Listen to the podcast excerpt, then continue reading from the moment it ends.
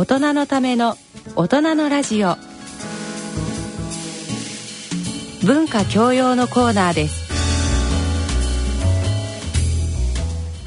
第1土曜日のこの時間をご担当いただきますのは歌人の田中昭義さんと角川短歌編集長の石川一郎さんです。ご機嫌いかがでしょうか？田中昭義です。ご機嫌いかがでしょうか？角川短歌編集長の石川一郎です。今回は、えー、ゲストをお迎えしてお送りいたします。花と雨で第58回角川短歌賞を受賞された藪内涼介さんをお迎えしています。京都からようこそ。ありがとうございます。あの角川を取らせていただいた藪内涼介です。はい、はい、まだ23歳になったばかり、この前になりました。の、はい、学生さんが、えー、今回受賞ということなんですけれども、えー、石川編集長今回の角川短歌賞の選考会では過去58回にほぼなかったんじゃないかというすごく珍しいことがあったようなんですけれども。はいそうですね。えっ、ー、と角川短歌賞は、えー、今4人の選考委員会の、えー、方々が、えー、選出しているのですが、はい。えー、でそれぞれが二重丸、はい、一重丸三角というのを、はい、えー、最終選考に残った作品の中から、えー、選んでそれを4人で合議制で決めていくんですが、はい、今回その4人が全員が二重丸をつけたのがこの藪内さんの作品でした。なるほど。もうあの短歌会の選考委員って言ったらそれぞれ一国一城の主のようなですね、もう各流派代表みたいな感じでもうあの揉めたりもうこっちは押すけどいやもうこいつが受賞するんだったら私は選者から降りるぐらいの人たちも少なくないかと思うんですけれどもそういう個性派4名の選考委員が全員一致。はい、これは多分角川短歌史上初めてに近いんですよね。初めてだろうと思われます。はい、はい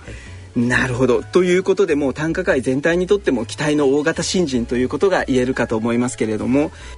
えー、角川短歌の11月号ぜひあの、えーと、ご近所の本屋さんであの購入していただいてお手に取って直接50首全部を読んでいただきたいと思うんですけれども例えばですねこの「花と雨」のタイトルになった「花の歌」ではこんな一首があります。花束に細き暗闇そこに刺すさらに345本の花かな花束に細き暗闇そこに刺すさらに345本の花かなということで花束っていうと普通はもうザ花束のこう華やかな部分の方に目が行くのにこの藪内さんは花束の中に細き暗闇があると。そこに新たに花を加えていくという感性でなかなかもう今目の前で面と向かっているとひげを生やしながらのもういいお兄ちゃんっていう感じの大学院生ですけれども感性はすごく繊細だなと思ったんですけれどもそうですね。やっぱり鮮やかなものの裏には、はい、そういう暗いものとか、はい、寂しいものがどうしてもついてくると思うんですよね。なるほどなるほど。でそれをどうしてもその無視できない性分ですので、はい、ちょっとキザすぎるかなと思いましたけれども。雨に関した歌の中にもこんな一首があって雨というにも胴体のようなものがありぬたりぬたりと庭を過ぎゆく。雨というにも胴体のようなものがありぬたりぬたりと庭を過ぎゆくと。雨というものに対して実は胴体のようなものがあるんだと。なんかあのそういう感性っていうのはすごくあのあ面白い見方だなというふうにも思ったんですけれども、ね、石川さんはいかがですか？そうですね。私が好きな一種はいろいろあるんですがあえて一つ言うとですね。はい、えー、これ一種目ですね。はい、えー、一種目。はい、えー、傘を差す一瞬人はうつむいて雪に明るき街へいでゆく。傘を差す一瞬人はうつむいて雪に明るき街へいでゆく。なるほどなるほど。そうですね。もう上の句なんですけど、はい、傘を差す一瞬人はうつむいてという、はいところですね。すごい小さなところなんですけども、はい、確かにこの傘を差す一瞬にうつむくっていうところ、はい、そういうところをうまく捉えたその繊細さというか、なるほどなるほどまあ、こういうところが至る所に見られると思うんですけど。はい、えー、確かに。傘を差す一瞬に人はうつむくんだと。あの何気ない日常のほんのわずかな一瞬かもしれないんですけれどもそこにこう独自の価値観というか独自の見方を見せていくっていうのはすごくやっぱり実力のある感性のある作者だなと思うんですけれども。ね、はい。という感じでいよいよご本人にも登場いただきたいと思うんですけれども、はい、そもそも、えーと、とこの藪内さんは「花と雨」という50首はどんな思いでどんな状況の中で作られたんでしょうか？前回がねあの自責で悔しかったので、ね、一応もう一回出したんですけれども、はい、そのまとめていると、はい、いつの間にか祖母の死のことについてまとまっていってなるほど。あの不思議なんですけど。はい。いろんな歌をこうご紹介できたらと思うんですけれども、はい、最初の方の何首目かでですね、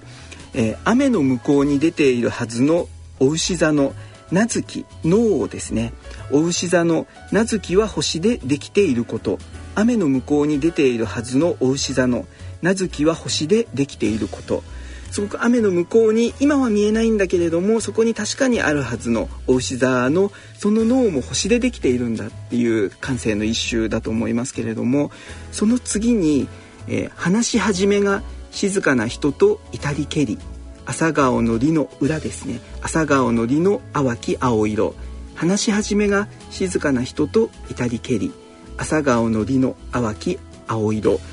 ということでこう普通は例えば朝顔でも咲いてる姿をですねあの一見こう読んだりしていくものが多いと思うんですけど朝顔の裏の淡き青色っていうところをこう主人公にというか一周の中で中心に見据えてという感性の中で。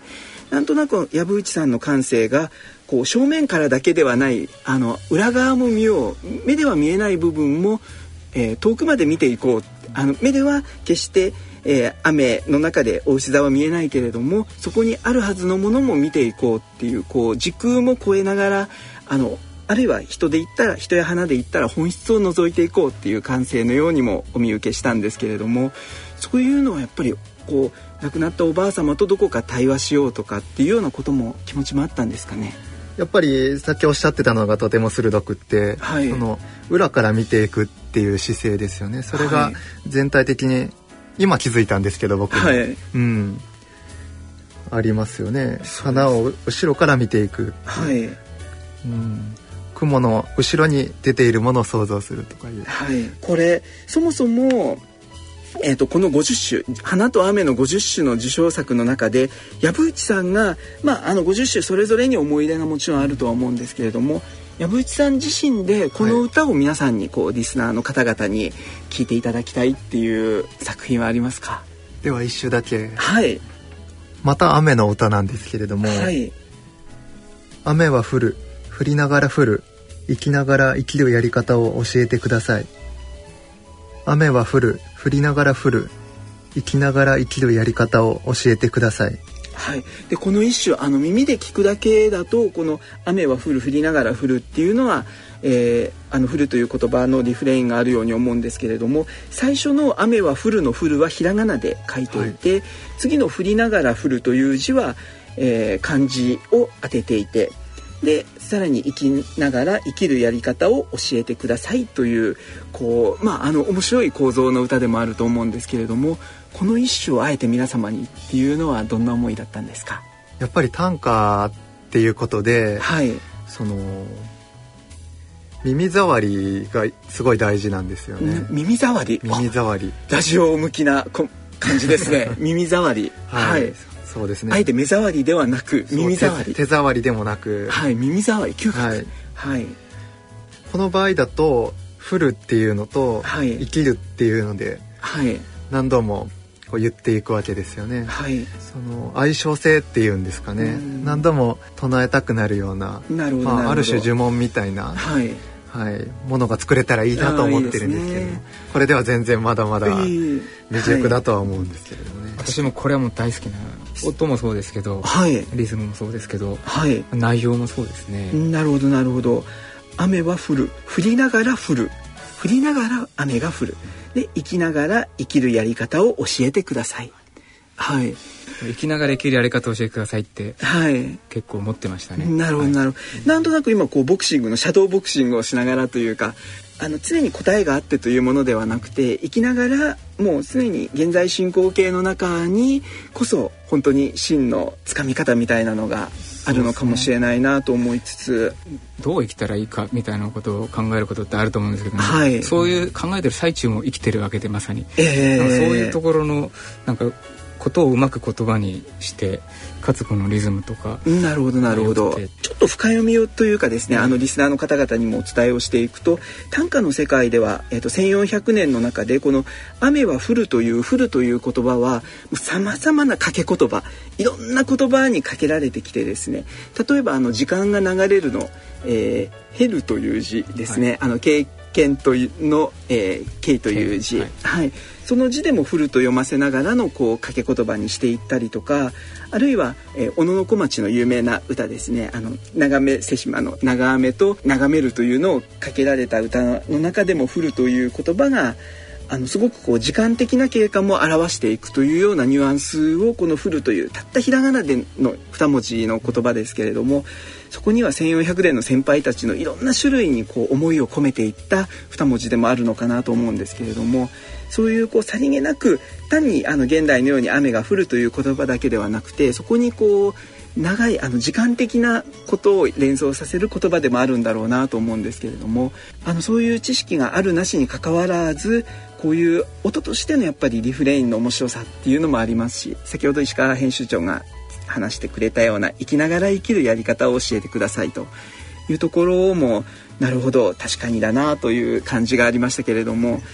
短歌に関しては一番最初何歳ぐらいの頃にどんな短歌を読まれたのかっていうのは覚えてます？大学の2年生の時に始めたんですけれども、もともとあの萩原作太郎が好きだったんですよね。詩人の。詩人の、はい、文学のできるサークルないかなって大学の2年生の時に探し始めて、はい、結局その小説は苦手なんですよ僕。はいはいはい。だから詩歌が嫉妬短歌と俳句あたりがいいかなって思ってたら兄弟短歌っていうサークルがちょうどそこにボンとあって、はい、もう有名で短歌界ではそ兄弟短歌出身の今活躍している歌人の方もたくさんいるようなもうね、えー、東の早稲田西の兄弟短歌っていうぐらいもう大きなところの一つですけれども、はい、入る時は全然そんなこともつゆ知らず。はい。あそうだったんですね、はい、はい、入るかどうかもあまり決めずに、はい、歌会に歌会に一度行ってみたんです。で見てそこでどうだったんですか？そのままずるずる入ってしまいましたね。なるほどなるほど、えー、大学院のしかも京都大学大学院で数学科に在籍というもう石川編集長さんは数学は詳しいですか、はい、えー、っとまるっきりダメですね。はい。数一止まりです。はい、はい、いやもう僕も算数止まりなので似たようなもんかと思うんですけれどももう数学って本当にあの僕らは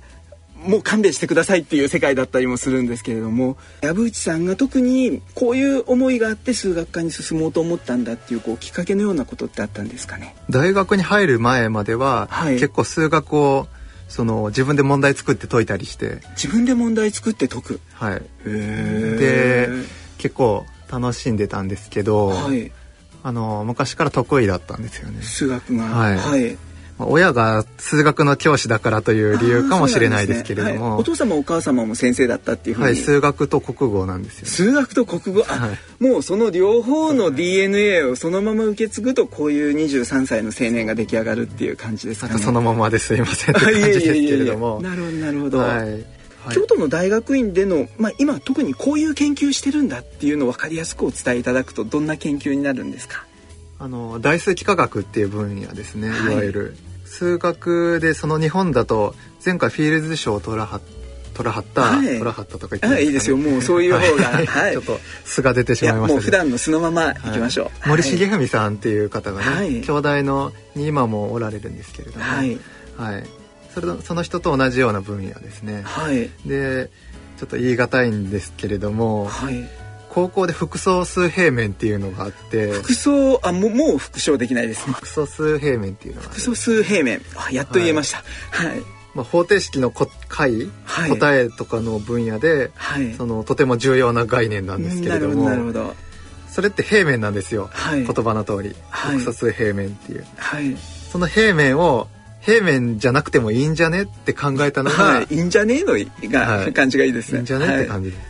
なるほどなるほど。外数幾何学の始まりですね、なるほど、はい。はい、方程式をどう解くかっていうそこ,、そこが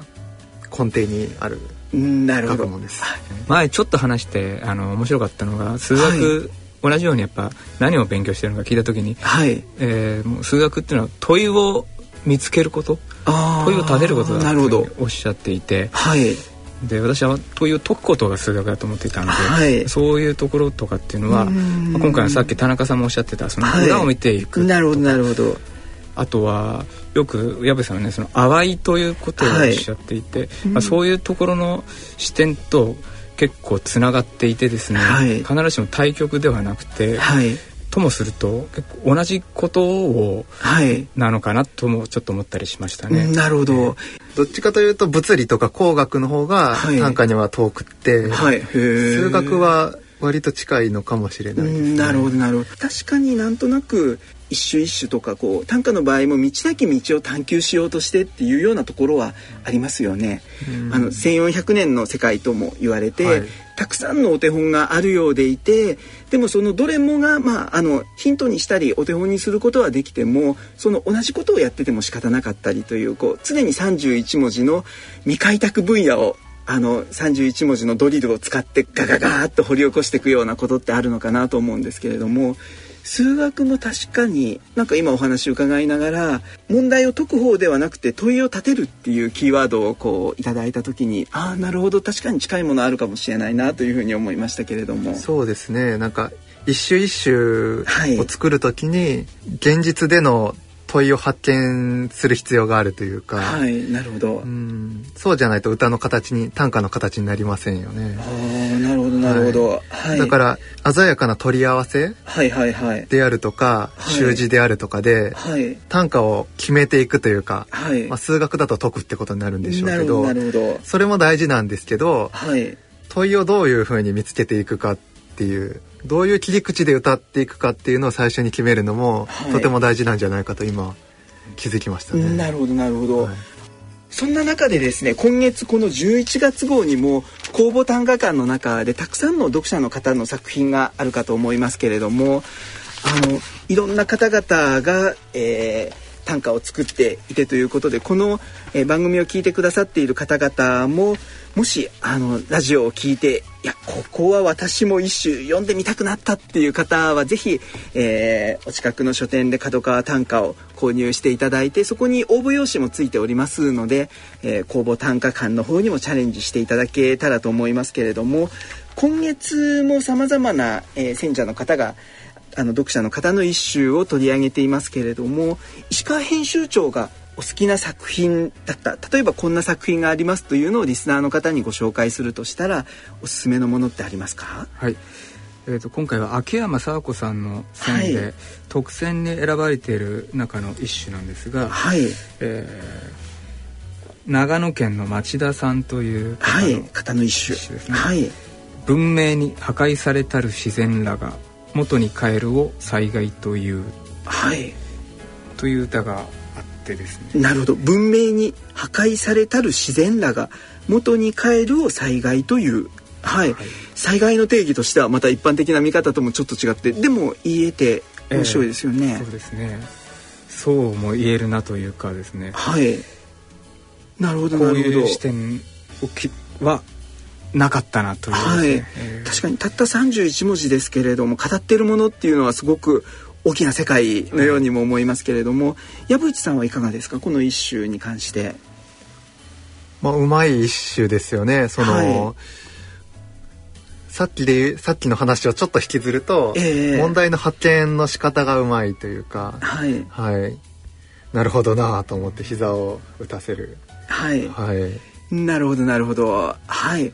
ですね。まあ、この、えー、秋山さんが選んだ公募短歌館文明に破壊されたる自然らが元に帰る災害という、えー、長野県の町田さんの作品でしたけれどもあの同じ今度は公募短歌館の中でも別の男性の奥村耕作さんという選者の方が選んだ一首の中ではですね今日のえー、藪内さんの作品「花と雨」にもつながってくるような、えー、花の歌でこんな一首もありました。